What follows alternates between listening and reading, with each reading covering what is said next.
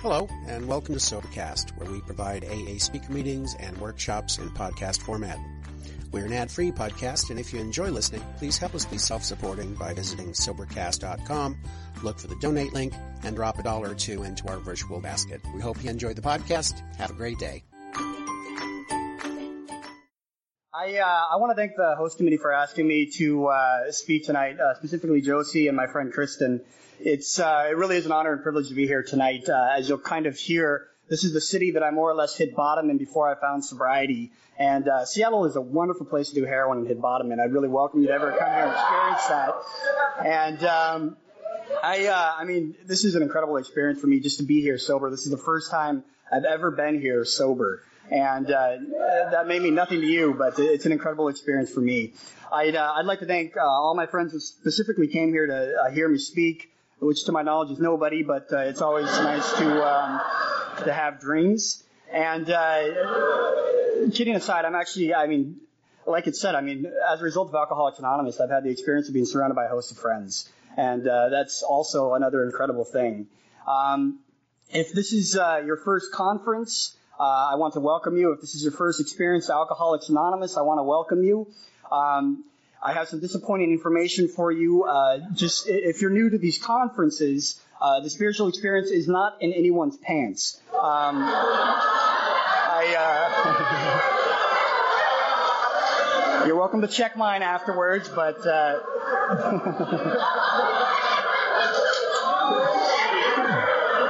um,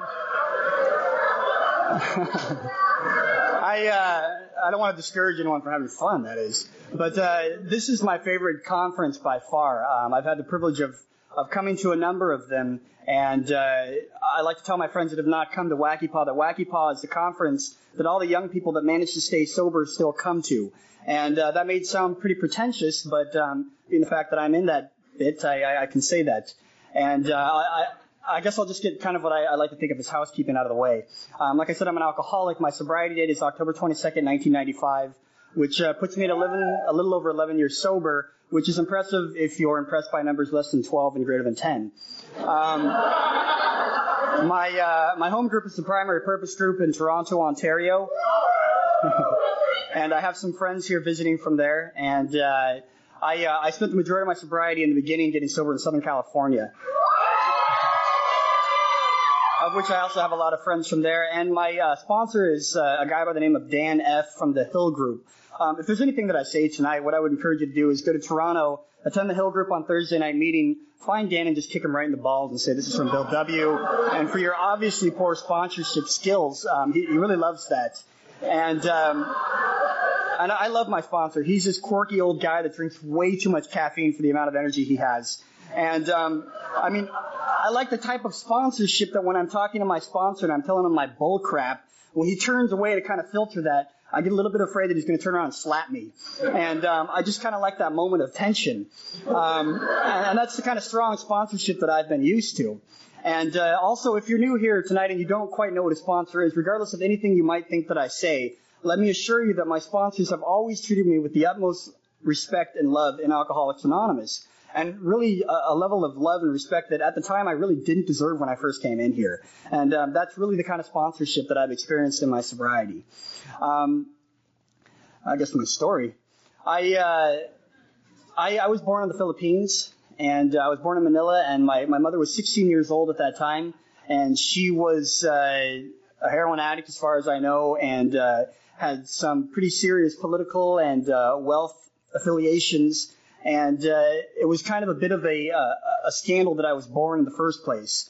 So I was immediately expedited out of the Philippines and sent to the United States. And I was adopted by, for lack of a better term, two white people.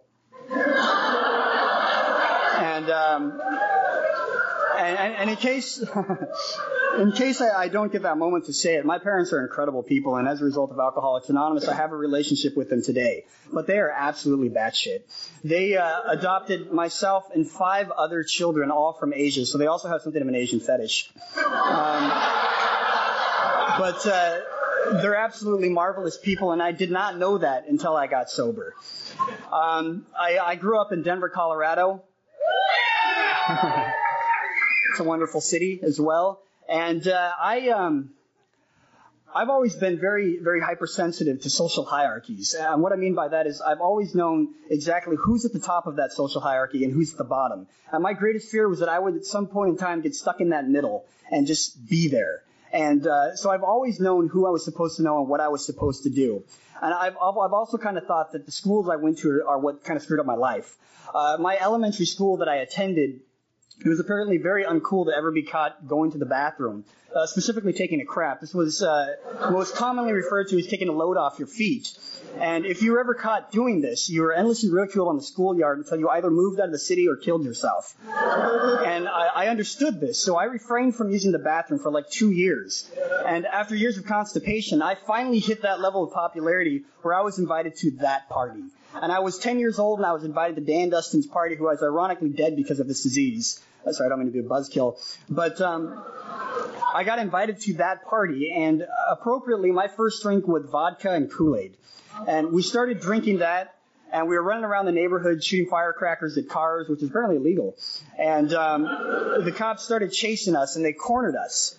And as the cops were going around asking us our names, and my friends were all visibly shaken, they came to me, and I suddenly started beginning to feel the effects of alcohol. And I felt a moment of peace that I had never felt before when the cop looked at me and said, "What is your name?" I said, "My name is Richard Head."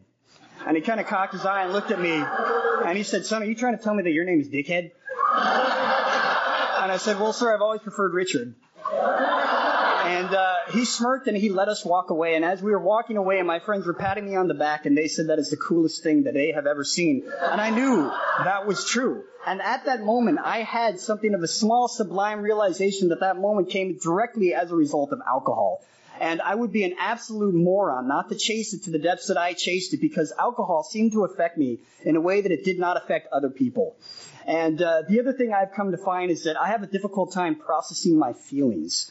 Um, to be honest, I have absolutely no idea what I'm feeling right now. Um, if...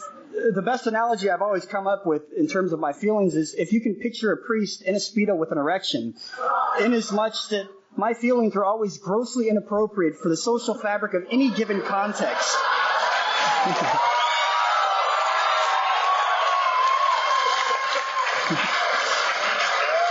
And I was constantly overreacting. I mean, definitively, an allergy is an overreaction to a substance, and I had something of an overreaction to both alcohol and feelings. And the thing about that whole processing of feelings is the only thing that seemed to level the playing field was alcohol.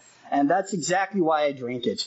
And one of the key things about the alcohol is in the beginning, it seemed to immediately alleviate the fear that I had. And I wasn't aware of that at the age of ten, but I came to find whenever I drank alcohol, alcohol I was able to do things that I was not capable of doing sober. And more, moreover, at the very beginning, I was one of those social drinkers that immediately passed that invisible line about twenty minutes after I took my first drink. And um, I knew that as soon as I drank, I could not stop drinking. And that was me at the age of ten, and perhaps that's genetics or some sort of, sort of predilection toward alcoholism, but ultimately it's somewhat irrelevant in the fact that at this moment I'm sober in the program of Alcoholics Anonymous as a result of the fact that I suffer from the disease of alcoholism. And um, I was one of those people that went down very quickly. Um I did a lot of drugs. I don't know if anyone here is familiar with that. Um, and this is Alcoholics Anonymous. And the thing about drugs is what I've come to find in my experience in Alcoholics Anonymous is um, that, and you're right, Moshe, once you get sober enough, you do always say Alcoholics Anonymous, not A A. Um, but uh, one of the things that I've come to find about drugs is that there's certain powders, certain vapors, certain things that I can ingest that immediately seem to trigger the phenomenon of craving for alcohol. And ultimately, that is what drugs, how drugs affected me. And uh, by the time I was uh, fourteen, I had a very serious uh, methamphetamine habit. And um, if you've ever done methamphetamines, or perhaps you're on methamphetamines tonight, you um, you know that it's difficult to sleep at night, so you come up with nighttime hobbies. And um, at the time that I was doing uh, a lot of crank, um, the internet had first become public use into consumer homes. And so my hobby is, in the middle of the night, I would get onto the internet and chat with crazy people. And uh, the beautiful thing about the World Wide Web is it's this cyber collective that allows crazy people to simultaneously and instantaneously communicate with each other, much like MySpace dot com or My Stalker dot com. And, um, and my other favorite habit was uh, to lie. And so it'd be three o'clock in the morning, I'd be furiously uh, chatting away at the internet and telling these people these horrendous lies, like that my father would beat me, which was totally untrue. and uh, that my mother was a religious nut. And, uh, you know, people being sympathetic and good in nature would say, that's horrible, come run away and live with us. And um, so I did. And also, by the way, if you haven't noticed, uh, I have a tendency to kind of talk fast. Um, this isn't because I'm nervous. Uh, in fact, I'm not nervous at all, but ever so often, like when Josie first asked me to speak, she asked me if I was nervous. And whenever I get nervous speaking, I, I just try to remember the fact that pretty much every single one of you here tonight have been a colossal failure in your lives. And um,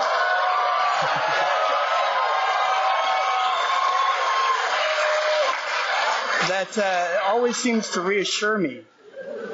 But uh, during the height of my using, I was forging uh, fake prescription scripts and cashing in on them, and I was oddly enough mixing Demerol with methamphetamines, which essentially makes you say a lot of very stupid things very quickly. And uh, when I informed my sponsor about that fact, she said, unfortunately, that seems to have become permanent for you. So I apologize that ahead of time. And uh, so I was fourteen years old. I'd been given the wonderful advice over the World Wide Web to run away from my home and live with people. And uh, I stole a couple thousand dollars from my parents, and I flew out to this little town in Texas called Amarillo. And uh, no offense to anyone who is from Amarillo, but basically the only thing to do there is smoke pot, drink vodka, and go bowling. And I was fourteen years old at that time, living the high life of smoking pot, drinking vodka, and going bowling. And I'd more or less re- resigned myself to the fact that when things got really bad, I would kill myself, perhaps at the age of eighteen. And um, at this point in time, I hadn't yet accrued that evidence as to why I should hate myself. Really, my, mo- my main motivation about wanting to kill myself was this belief that I could do whatever I wanted, and when things got bad enough, I could simply kill myself. And I constantly created these rationales in my head that always allowed me to do whatever I wanted. And suicide always seemed to be that answer to me. Years later, I would accrue the ample evidence as to why I should hate myself. And uh, eventually I was apprehended by my father. And uh, the thing about this whole line and saying that uh, people were be- or my father was beating me is uh, my father kind of went through this whole network of people that I'd met on the internet, and they had assumed that he was beating me. And he found this out, and he was not really pleased about that, and yet he continued looking for me. And eventually I was apprehended and brought back. And as we were flying back to California, we had a layover in, I believe, Denver. And uh, we were standing at the ticket agents, and he was talking to them, and I had to use the ba- bathroom, so I wandered off to use the bathroom. And my father didn't see me go. And I remember as I came back into the terminal, I saw my father running around with this absolutely desperate, frantic look in his eyes. And for the first time in my life, I suddenly became aware of the fact that my father really cared and loved for me. And immediately after taking this realization, I immediately forgot it. Because to believe that for a moment my parents cared about me aggressively interfered with my ability to act without conscience. If I was for a moment to believe that I was hurting my parents, I would have to be accountable to all the things I was doing, and I could not do that, and so I simply forgot it. And that was the beauty of the alcohol, is this was the thing that allowed me to do whatever I wanted and simply forget about the consequences. And this is also one of those things that apparently separates me from a normal drinker. And um, this was the way I lived my life up until I got sober, and probably a good point of time into my sobriety. And as I came back home, my parents sent me to my first rehab.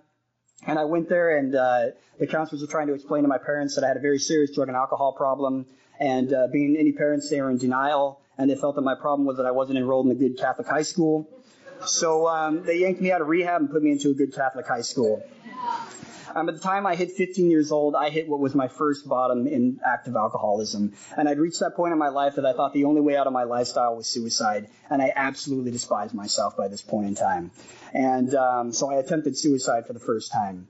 And when I was doing my original inventory and I told my sponsor about the details of the suicide attempt, he told me that any time I was speaking, if God forbid I was ever given that opportunity, I should verbatim tell you the details of my suicide attempt, because he felt it was a wonderful example of God working in my life at a time that I did not believe in him, and nor would I have wanted him to. And uh, what happened is I'd stolen my friend's van, which was something of a habit, and I'd taken it to his father's business complex, and I was going to kill myself through carbon monoxide poisoning.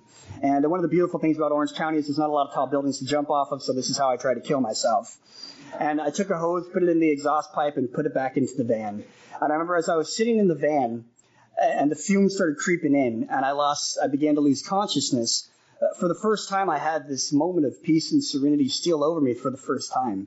And um, I felt completely right with everything that was going on in my life. Ironically, that happened at a moment before I thought I was going to die, but I felt okay with the world. And now that I've been sober, I've come to believe that you can only feel like that in the way that I was living if you've completely lost the ability to hope and dream. And uh, that was what I was doing, sitting in a van hoping to die without the ability to hope and dream. And one of the things that happened to me when I first came into this program is I read our big book of Alcoholics Anonymous. And there's this one line in that book that really seemed to jump out at me. And that line was pitiful, incomprehensible demoralization. And I remember I'd done a really crappy job hooking up the hose because I came to at one point in time I wasn't, and figured out I wasn't dead. And I took the hose off the bottom of the van and I put it directly into my mouth and started stuck, sucking off it in the hopes that it would kill me faster. And uh, there I was sitting in the van with the hose sticking out of my mouth hoping to die. I knew intimately what pitiful, incomprehensible demoralization was. And uh, then what happened was kind of described to me later. At this point in time, it was a Sunday morning. And again, I'd done a really crappy job hooking up the hose, so I wasn't dead. And uh, this group of people decided to come into work for their first working lives ever on a Sunday morning. They went in through the front. This one guy went in through the back. He said as he was opening the door, he looked over, saw the van, and had a strange feeling come over him. So he went over and investigated, found me in the van, and dragged me out. And they brought me into the office, and I was in and out of consciousness. And um, they started talking to me. At this point, I was kind of pissed off that they'd screwed up my suicide attempt, so I wasn't really hearing it. But one of the things I would remember is the guy that found me said, sometimes he believes God gives us the opportunity to right what was once wrong, and that years ago his brother had committed suicide, and uh, that he believed that moment was now for him. And um, I uh, I remember as my father came in with the ambulance, he was crying. And that was the first time I'd ever seen my father cry, and I remember absolutely despising myself. And I went to the hospital, and I was treated for carbon monoxide poisoning, and I stayed in I C U for a week, and the doctors explained what I had done to myself. And they said uh, an average human would have a carbon monoxide level of a two or three. A smoker might have double that, which is like seventy-five percent of us are pretty assed out. And uh, when I came in, my level was a thirty-five, which was literally minutes away from dying. And uh, there's no logical reason why I'm still alive. I like to believe that I'm somewhat on borrowed time. And the reason I like this particular story in the Fellowship of Alcoholics Anonymous is by no means is this an uncommon story. Pretty much each and every single one of us can think back at a time when we shouldn't be here. I mean, we're very fortunate to be sitting here tonight. There's absolutely no reason most of us should be here. There's an infamous speaker who since passed in by the name of Norm Alpi. And one of the things that he often said was seconds and inches. And what he meant by that was it was a mere seconds and inches that alcoholics that get the fortune to come into Alcoholics Anonymous escape death, if not worse. For me, it was simply, what if I had been in the car thirty seconds longer? What if I'd been sitting six inches to the left? It's seconds and inches that I arrived at Alcoholics Anonymous, and I know that it's by seconds and inches that you two arrived here. And um, at this point in time, my parents realized that if they didn't do something drastic, I would kill myself. So they relinquished custody of me, and I was sent to a long-term rehab, or a long-term juvenile lockdown center. And uh, this was a full-on state institution, and I was there for about two years. And um, for the two years I was there, and uh, oh, also I forgot to say this. Uh, for the near year that I spent in Seattle, I'm going to kind of deviate. I spent the majority of that time in a blackout. If you recognize me and you are from Seattle, please do not hesitate to come up to me and tell me if I owe you amends, and I mean that quite seriously. Um, but uh, so I was in this long-term rehab or lockdown center, and uh, the most common form of punishment there was demerits. And demerits were twenty-five minutes spent standing against the wall, and if you moved or talked, you started over. And they're usually given out in groups of three, and on a good day, I got twelve. And uh, the other most common form of punishment was getting your ass kicked by three hundred pound Samoans. And uh, those were the counselors. And at one point in time, me and my friend high on L S D decided that we wanted to run. So we uh, we stole a van, and we drive a couple state lines. And uh, in a moment of ecstasy, we'd reached uh, Washington, I believe, and I called them up, said, uh, we painted the van, we're in Mexico, fuck you. And uh, they said, hold on for a moment. And they got our girlfriends to get on the phone and tell us that if we didn't come back, they'd kill themselves. And so we felt a strange moral obligation that indeed we will feel bad if they did kill themselves. And also we'd been gone for almost a week, and the only thing we'd been eating was a bag of granola that I'd stolen from Safeway, and we were hungry enough to eat our belts. And they said, if you turn yourselves in tonight, we'll buy you Chinese food. So we said, okay. And uh, we turned ourselves in. They drove out and got us, roughed us up a bit, brought us back. And when we returned, we had um, an excess of one thousand marriage, which is roughly twenty-five thousand minutes spent standing against the wall. And for the two years that I was there, I spent three months in solitary confinement, standing against the wall. And um, eventually I got out. And I want to tell you about my last Christmas, um, or my Christmas that I had in lockdown. Um, I'd just been released from solitary confinement, and I made a promise that I would not try to run again. And immediately after that, I tried to run. And I was apprehended. I tried to attack someone with a pool cue, and I was put back into solitary confinement for three weeks, of which was Christmas time. And um, that was how I spent Christmas prior to coming to Alcoholics Anonymous. And I finally was released when I was eighteen years old. And I'm actually quite grateful that I was put into this place. Had I not been there, I realized that I would have killed myself. There's something about the alcoholic stubbornness that I'm either trying to kill myself or desperately trying to survive. And there's something about the daily conflict of this place that kept me alive. And for the entire two years I was there, I never achieved anything over thirty days of sobriety. And the other thing that I'm proud of is I graduated high school as a result of being in this place. I was expelled from high school when I was a freshman, and I never again darkened the doors of an academic institution until I got sober. And um, I was also asked not to touch a computer until I was eighteen, because apparently some of the things I was doing on them were illegal. Um, when I was in this place, I uh, accessed a computer, hacked into the school mainframe, and as a result, I graduated high school with a three point five six G P A, of which I'm still pretty damn proud of. And uh, when I told my sponsor that, he told me that I had to make that right before I returned to school. And I called someone up that was affiliated to this place that I thought would be sympathetic to me.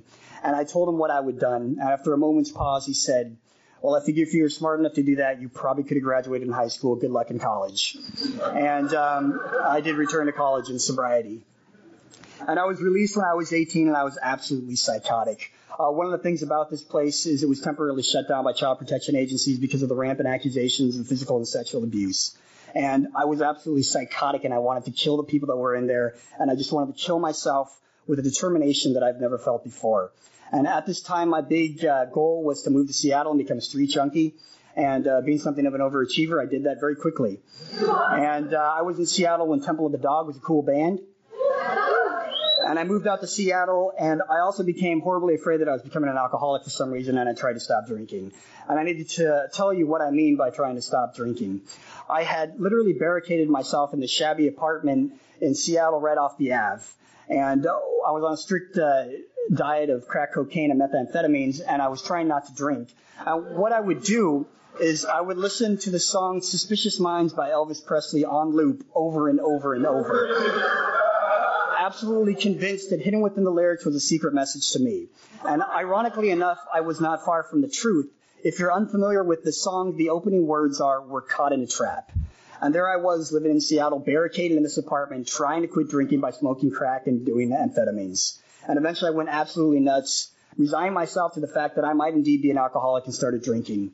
And um, eventually I was evicted from that place, and I burned every single bridge that I would have. And the thing about Seattle is I ended up hooking up with all these friends that I had been in lockdown with. And I mean, we were tight. We had been in this horrible place together, and we were really tight. And in one month time, I burned every single bridge. I mean, every single bridge. I polarized every single relationship I would have, and that's what active alcoholism does. It polarizes every relationship that is sacred to us. And I did that very quickly, and I ended up homeless in Seattle. And this is a beautiful city to be homeless in.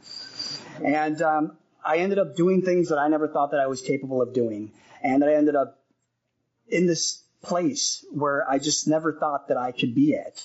And the funny thing about alcoholism is when I was ten years old, it worked. And by the time I was eighteen, the only thing I was shooting for was apathy, just that moment to not feel anything. And I remember when I came into this program and people told me that I was immature and grandiose, and I was totally offended by this. Just because I'd been trying to relive a moment that I'd had when I was ten years old did not make me immature and grandiose. It just made me highly nostalgic. And I was living in the streets of Seattle, and I finally ended up getting out of here. And um, I, I took off from Seattle with my underage runaway girlfriend, and we were living out of the back of my car. And, um, you know, I converted the backseat to a single bed, and we were kind of really living it up. And uh, I moved out to California. What time is it? And uh, I moved back to California, and this is where I hit bottom. And I ended up getting very involved with a scene. And I think it's important that alcoholics get involved in a scene. And I got very involved in the club scene. And I remember I was kind of at that posh scene in the back room. And the thing is, is I'm a blackout drinker. I've always been a blackout drinking drinker. Being roughly the size of a large owl, I've always drunk past my weight. And uh, Yeah, and you know, if you're new and you're a blackout drinker, uh, and especially newcomers, I love blackout drinkers. I, I was just constantly in a blackout. And uh, and I remember near the end of my drinking, I was uh, apparently attending A A meetings and blackouts. Um, I, I guess what I would do is I would get drunk, uh, feel guilty about drinking, and attend an A A meeting, all in a blackout. And I remember one specific time that I did that, and I attended a Pacific Group in Los Angeles. And uh, the Pacific Group is a very large meeting in an auditorium. And I remember I just came out of a blackout, like an audible snap, and I was in this auditorium, and I'm like, am I in a ballet? And I looked around, and I'm like, oh, shit, I'm in a meeting of Alcoholics Anonymous. So, I mean, if you're like me and you are now currently coming out of a blackout, I want to welcome you to Alcoholics Anonymous.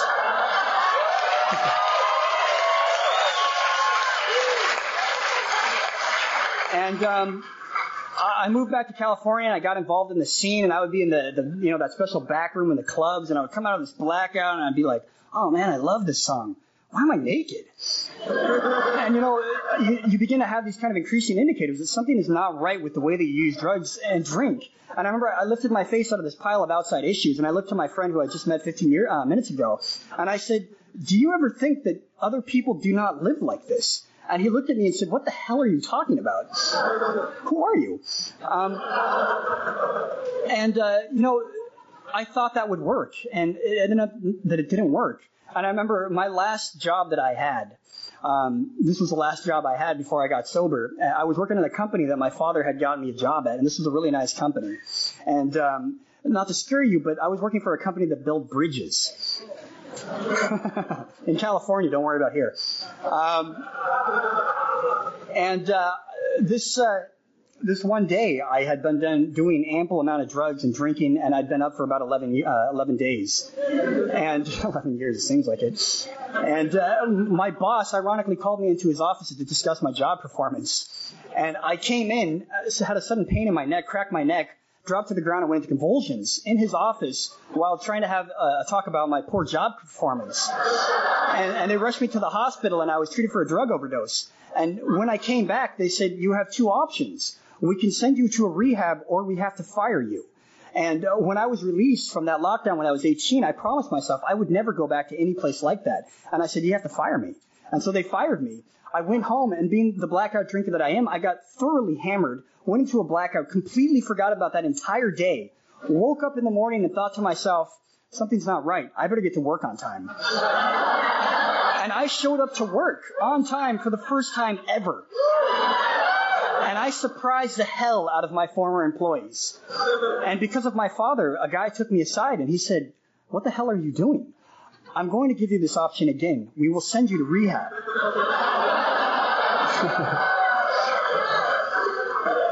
And I think I gave him the line, again, when I was eighteen, I promised myself I would never go to rehab. He's like, I know, you told us that yesterday. And um, I got fired a second time. And that was my last job before I got sober.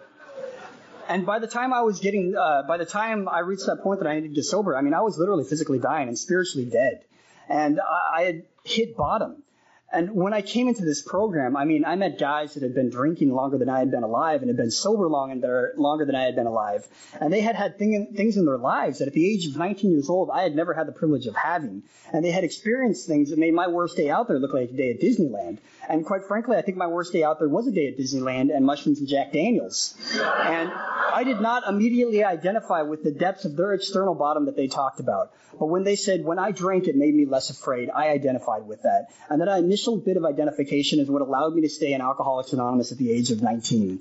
And I hit bottom at the age of nineteen simply because I reached that point of painful, undeniable realization that I am not who I think I am. And what I mean by that is the alcohol and the drugs had ceased to work in my life in the way that they used to, because no matter how drunk and high I got, I knew exactly who I was, exactly where I was going, and for some ungodly reason, I was no longer okay with that. And the alcohol had ceased to work in my life in the way that it used to work. And I believe that typifies the bottom that every alcoholic will hit, is simply the fact that the alcohol has ceased to work in your life in the way that it used to. If you have reached that point, welcome to Alcoholics Anonymous. This is a beautiful place. And after that, I had my moment of clarity, which I believe is the painful, undeniable realization that there might be another way to life. And I remembered Alcoholics Anonymous, and I came in here. And the thing about coming in here initially is one of my motivations for coming to Alcoholics Anonymous is I had come to find that I could not kill myself. I was waking up every morning absolutely disgusted by the fact that I seemed to lack the courage to blow my head off. And I figured that the simple pain of being sober in Alcoholics Anonymous would finally give me the courage to kill myself. And that's one of the reasons that I tried to get sober in this program. And I came here at the age of nineteen, and again, people treated me with a level of love and respect that I did not deserve. And um, I'm going to talk about uh, all twelve steps as they've uh, worked in my life. And uh, this is simply my own experience. Um, if, if you're working these steps, get your own experience. And um, I'll also make a quick excerpt about uh, the traditions.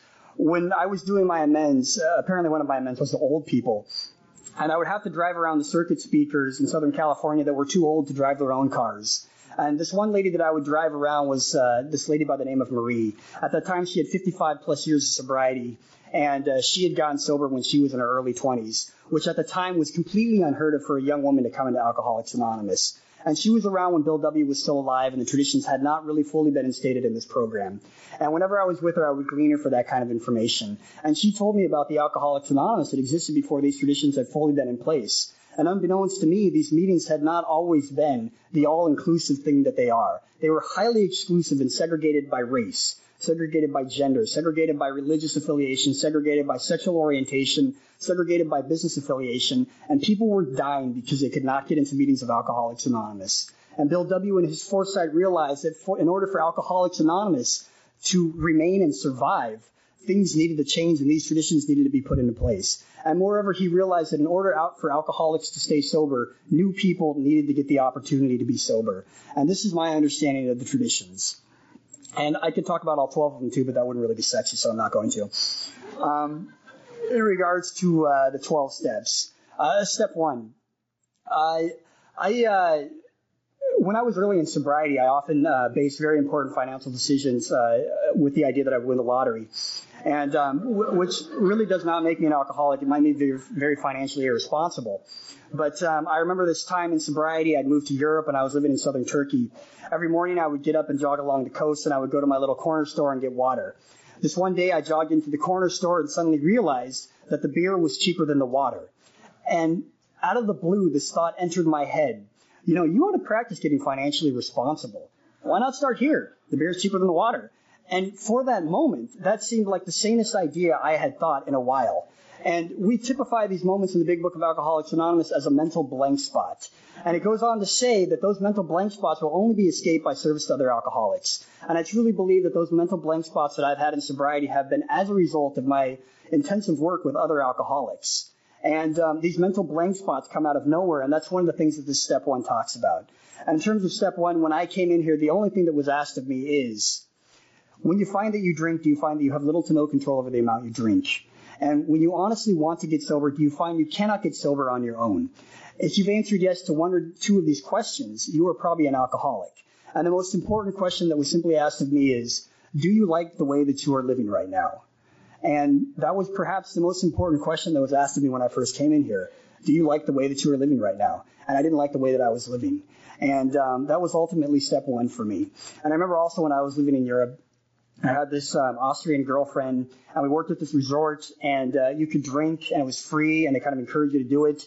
And I remember I asked her if she drank, and she said yes, and I, I didn't know she drank because I'd never seen her naked drink on a tabletop. Um, but I said, but why don't you drink all day? It's it's free, uh, you're allowed to, and uh, you don't get in trouble. And she looked at me absolutely puzzled and said, yeah, but who would want to be drunk all day long? And the first instinctive thought that came to my mind is, what the hell is she talking about? And, uh, you know, I, I continue to be an alcoholic to this day. And then I moved on to my step two. And uh, I remember when I came to step two, I did not believe I could work this step. I said, I- I've never had any manner of faith in my life. I, I cannot do this step.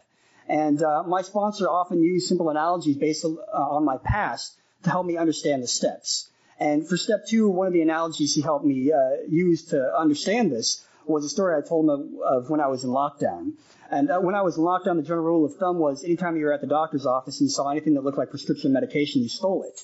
So I was in the doctor's office, and I saw this box of medication, and on the box it showed two old people walking down the beach hand in hand, and it had the word for the ease of pain and discomfort. So I stole it, assuming it was muscle relaxants, brought it back to the place, shared it with my friends. And about an hour later, I suddenly realized that two old people walking down the beach hand in hand, and the words for the ease of pain and discomfort, me and my friends had just overdosed on prescription-strength laxatives.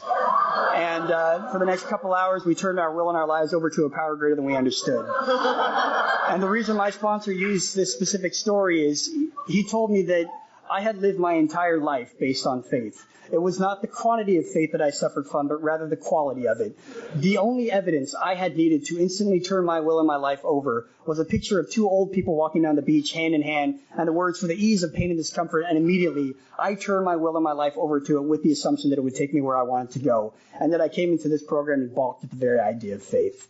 And one of the beautiful things that I understand about this step is that the only requirements that we suggest in regards to your higher power is that your higher power have the ability to restore you to sanity, and that it be something you can understand, which means by default it cannot be you. Otherwise, that's it. The only requirements we place on your higher power is that it be something you can understand, and most importantly, it be something that can restore you to sanity. If you're here tonight and you've done these things and you do not believe you've been restored to sanity, I encourage you to look at who your higher power is. And that was simply my experience with this step, and then I moved on to my third step. And um, my understanding of having made that decision is that having made that decision, I needed to follow up with vigorous action. And really, my first indicator of having worked a successful third step was doing my fourth step. And um, having made that decision, I followed it up by a vigorous course of action. And, you know, sometimes I can get tricked into believing that um, the third step is a step of complete inaction. I mean, we have these slogans like um, let go and let God, or um, or just hang on, or let go, and all these kind of slogans that would kind of confuse me into believing that I wasn't supposed to actually do anything. And sometimes in an al- as an alcoholic, sometimes the best action is no action. But I remember I was going through this traumatic breakup in sobriety, and all breakups in sobriety are traumatic. Um, if you're going through it, I just tell you to get over it. But um, I, I went to my sponsor, and um, you know, I, I told him about this, and he said, you know what, you just got to let go. And I was like, what the hell does that mean? Well, what does that mean? And he said, well, off the top of my head, you can stop stalking her. And um, after having let go, my sponsor immediately gave me a course of action that I could follow. And uh, the course of action about my third step was my fourth step, and I began that inventory process. And I started making that list of all those things that have been keeping me sick. And um, I was tricked into my fourth step in the sense that I believed there was a list of all the people that pissed me off. And finally, I would be vindicated for the victim that I had been in my life. And um, I thought it was a very enjoyable exercise until I came to find that there's a fourth column. That fourth column is your part in it. Up until that moment, I had no idea that I'd had a part in anything. I was like the person in the big book that was the jaywalker. If you're unfamiliar with this story, the jaywalker is the person that constantly runs out into the street, compelled to jaywalk until he injures himself at the expense of himself and others. I was like the jaywalker in as much that I was constantly going out in the street, and I had assumed that in order for me to stop getting hit by cars, you all needed to stop driving. And that's how I lived my life. And I made this thing, and I went to my sponsor, and I did my fifth step.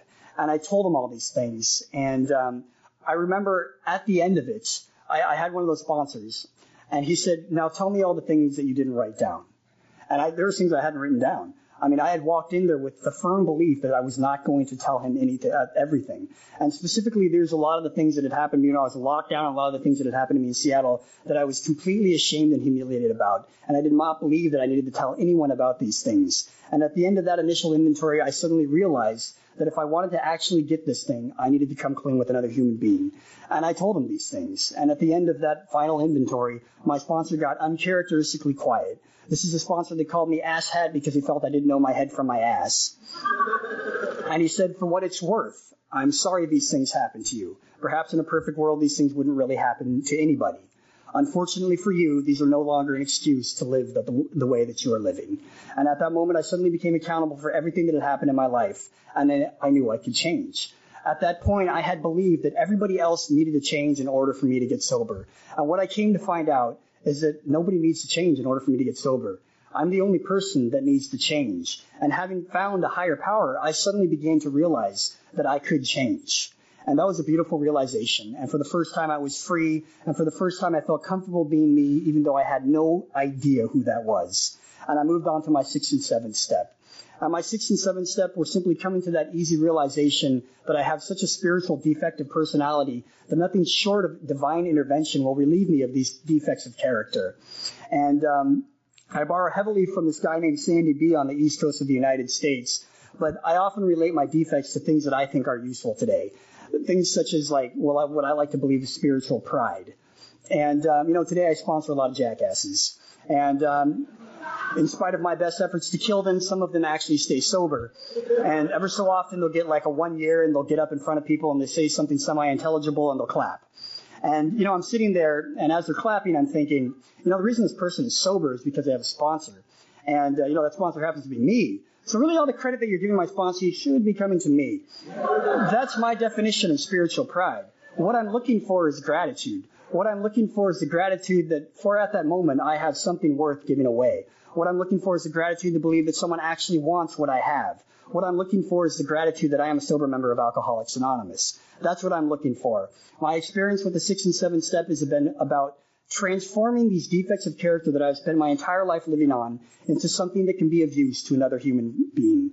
And that's what I've come to find that my six and seven step have been. And this is an ongoing process throughout sobriety.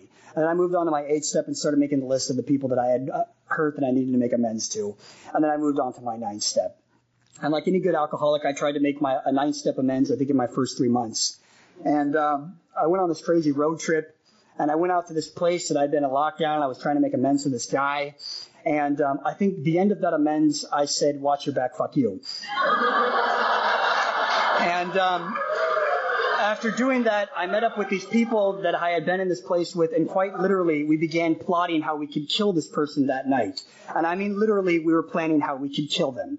And in the midst of this planning, it suddenly occurred to me, perhaps this is not what they talked about when they said amending my hurts to other people. And I also was lucky enough that I brought another member of Alcoholics Anonymous that was less sober than me, but he just stood there open mouth, and he said, what the hell are we doing? And um, we got out of there. And at that time, I did not understand the importance about making those amends. After I did them, I began to understand that importance. And um, one of the amends I'm going to talk about is the amends I had to make to the people that saved my life when I tried to kill myself. And um, I also remember questioning as to how you make amends to yourself. And I think everybody questions how you make amends to yourself. And um, I used to attend this meeting at the Compton Alano Club on North Bullis Street. And um, I made the mistake of asking a member there how it is that you make amends to yourself. And um, this is what he said to me. This is not how I talk, but he said, motherfucker. And, um, you know, I listened up because I know in Alcoholics Anonymous, we precede every single spiritual revelation with a personal insult. And he said, mother effer, what it is, what is it that you think we are doing in this program besides making amends to ourselves? And he directed me to the ninth step amends, the promises. And in those promises, it said that we will know a new freedom and a new happiness.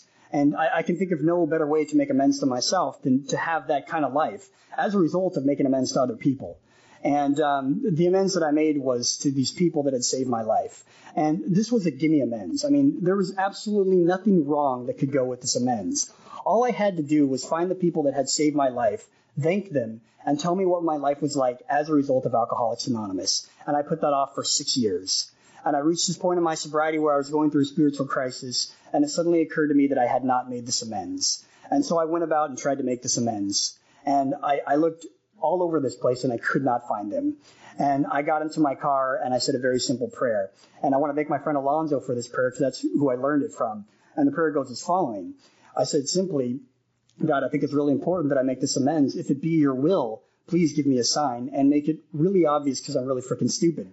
And immediately after saying this prayer, I kid you not, the thought occurred to me, check one more building. And I went into that building, and sitting behind the reception desk was one of the ladies that had been there. And not quite willing to give it up, I said to her, the reason I'm here is because years ago my brother tried to kill himself. And she looked at me and started crying and said, no, it was you. And she came around the, uh, the counter and hugged me and took me back into the office where I would talk to the other people that had saved my life. And it was one of the most incredible experiences I've ever had in sobriety. And I told them what my life was like, and my life was good as a result of Alcoholics Anonymous. And at that moment, my spiritual crisis ended because I knew I had a God in my life that I could do business with. And um, that continues to be my experience in sobriety. And really, that is the experience that you can have. Nothing spiritually is withheld from you if you do this thing in the way that it's talked about. And that's the beautiful thing about this program. You're not going to get everything that we talk about. You're not necessarily going to get that awesome job, that awesome spouse. You're not going to necessarily get everything that we talk about. But nothing spiritually is withheld from you if you do this thing in the way that we talk about. And um, I love that about this program. I remember when I came in here, I, I, I wanted to have a girlfriend. I mean, I wanted to get sober, but I also wanted to have a girlfriend. And, you know, you know I'm an alcoholic. I always wanted to date the most popular girl in treatment center. And um, and uh, I told him about the fact that I, I, I could not have any sort of romantic relationship with people. And my sponsor directed me to this part in the big book that says some of us will not be able to have romantic relationships with people, but we will be okay because we'll fill our lives with service to other suffering alcoholics. And he pointed it out with much enthusiasm. He said, you will be okay. And I was like, that is effed up. I'm, I am nineteen years old. I am still trying to get the tip wet, and that's what he's telling me. And um, thankfully, uh, I stayed sober. And um, I'm hoping I'm going to get to talk about what my life is like today. Talking about that, but uh, I, I also made my amends to my parents, and it, it took me years to be able to even talk to my parents. And today I have an incredible relationship with my parents. I mean, an absolutely incredible relationship with my parents.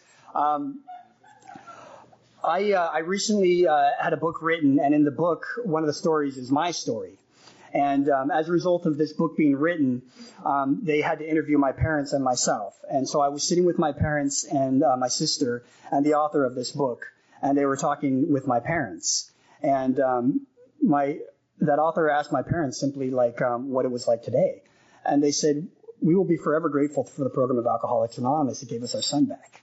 And uh, my mother started crying, my sister started crying, I started crying, the author started crying, and it was just a big ball-a-thon. But... Um, You know, I had polarized every single relationship that I came in here with. If you want to find respect in life, if you want to find respect in Alcoholics Anonymous, if you're looking at us and you're wondering how it is that we have that respect, go out there and amend the relationships that you spent your entire life destroying. Go out there and amend those relationships and rectify those things, and I can assure you, you can have what we have.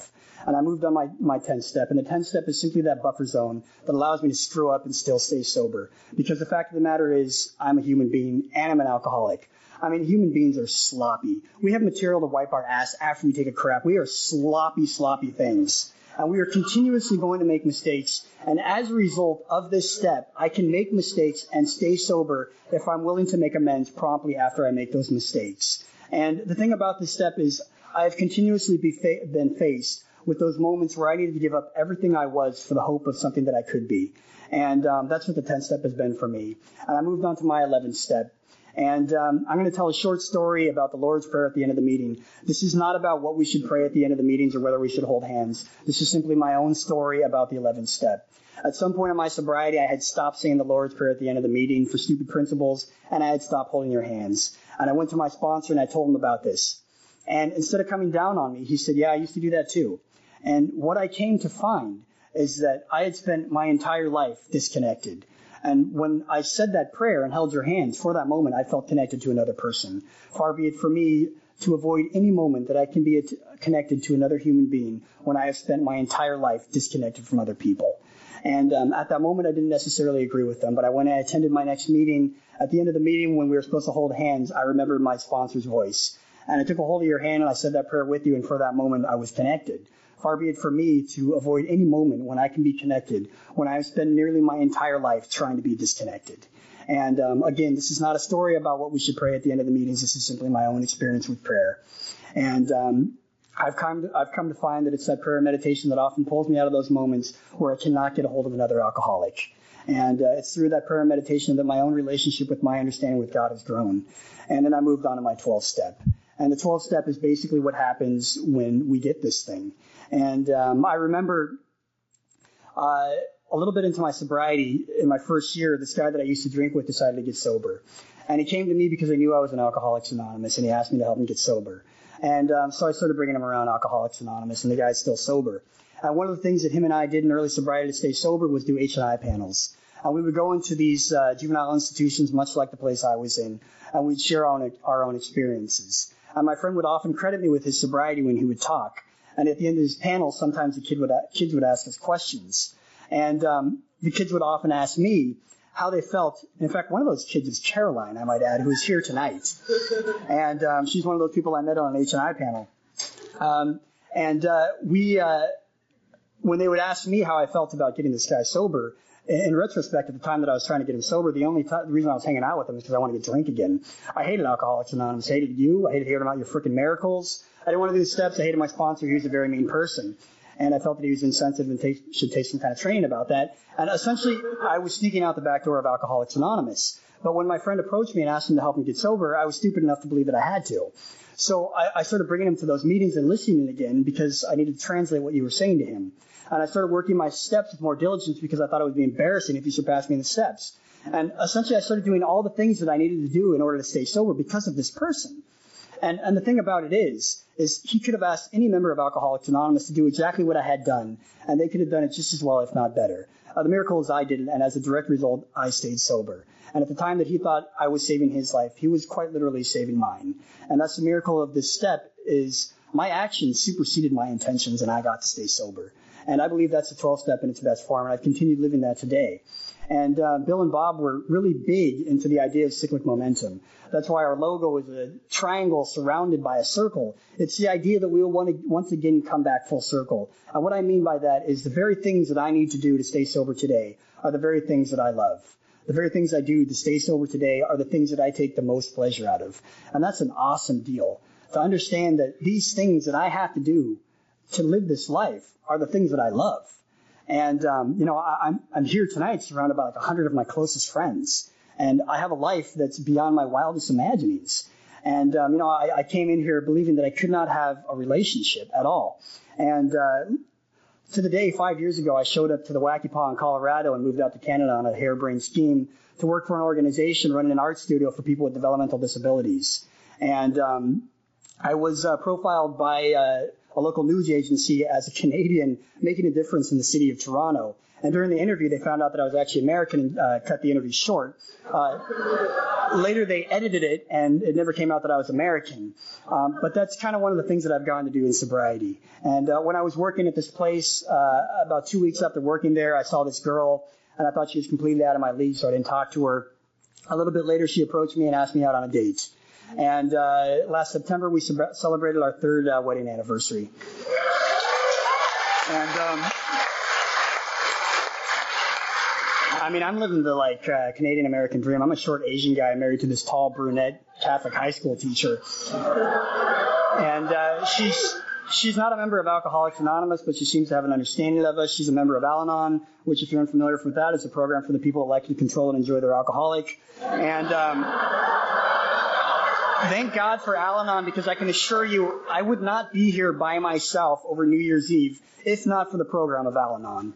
And um, I, uh, I remember when I got married.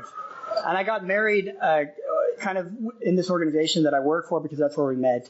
And there's this huge barn that, that we renovated, and uh, this was our wedding, wedding reception. At the high point, there's about three hundred people, and like fifty of those people were friends of mine from California, friends and family. My whole family was there. And during the first dance, I had this kind of moment. Uh, well, during emotionally overwhelming moments, I think, what would this look like if it were a movie? I assume I do this because I'm self-absorbed and neurotic. But um, if it were a movie, the groom and the bride would be standing there having their first dance, surrounded by, you know, the three hundred closest friends and family. And, uh, you know, the music would be playing in the background. They'd be having that dance, and the groom would think to himself, this is perhaps one of the best days of his life. And um, they would be dancing, and the music would kind of slowly reach that crescendo and get louder. There'd be a slow whiteout, and then just complete whiteout, and the credits would roll. And everyone would assume everyone lives happily ever after. And see, I, I've been sober and married long enough that I know that nobody lives happily ever after. But what I can say about my life today is that aside from those moments that I've treated people poorly, I have very few regrets in how I've lived my life.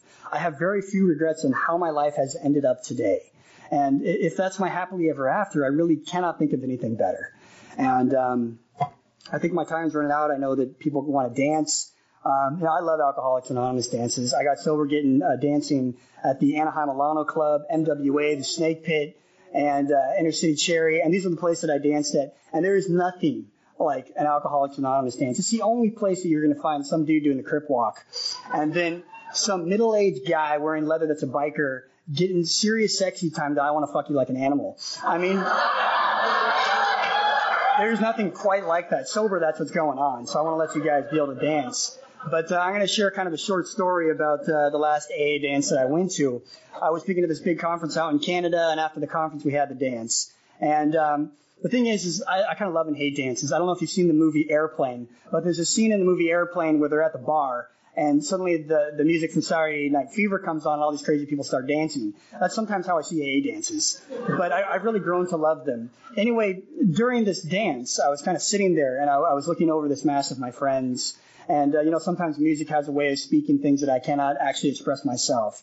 And as I was looking over the crowd, I spied my friends, and I saw them having this absolutely wonderful time. And I thought how grateful I am to have these people in my life, to be a member of Alcoholics Anonymous, how grateful I am. And literally at the moment that I was thinking that, the lyrics that floated across the room were, there's, um, oh, Jesus, I just forgot.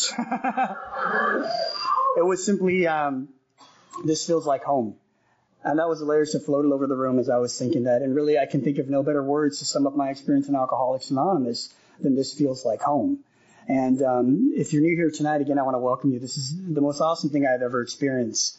Um, I know today that if I want to continue experience, this is what I need. This is where I need to be. This is where I want to be. And that's a result of Alcoholics Anonymous. And if you're new here tonight, um, what I would simply say is choose again. And what I mean by that is when I first came in here, the only things that I wanted to choose hurt myself and hurt other people. And today, as a result of doing this thing, I can choose things like love. I can choose things like compassion. I can choose things like hope. These are the things that I can choose today as a result of being a member of Alcoholics Anonymous. So simply choose again. Thank you for letting me be here.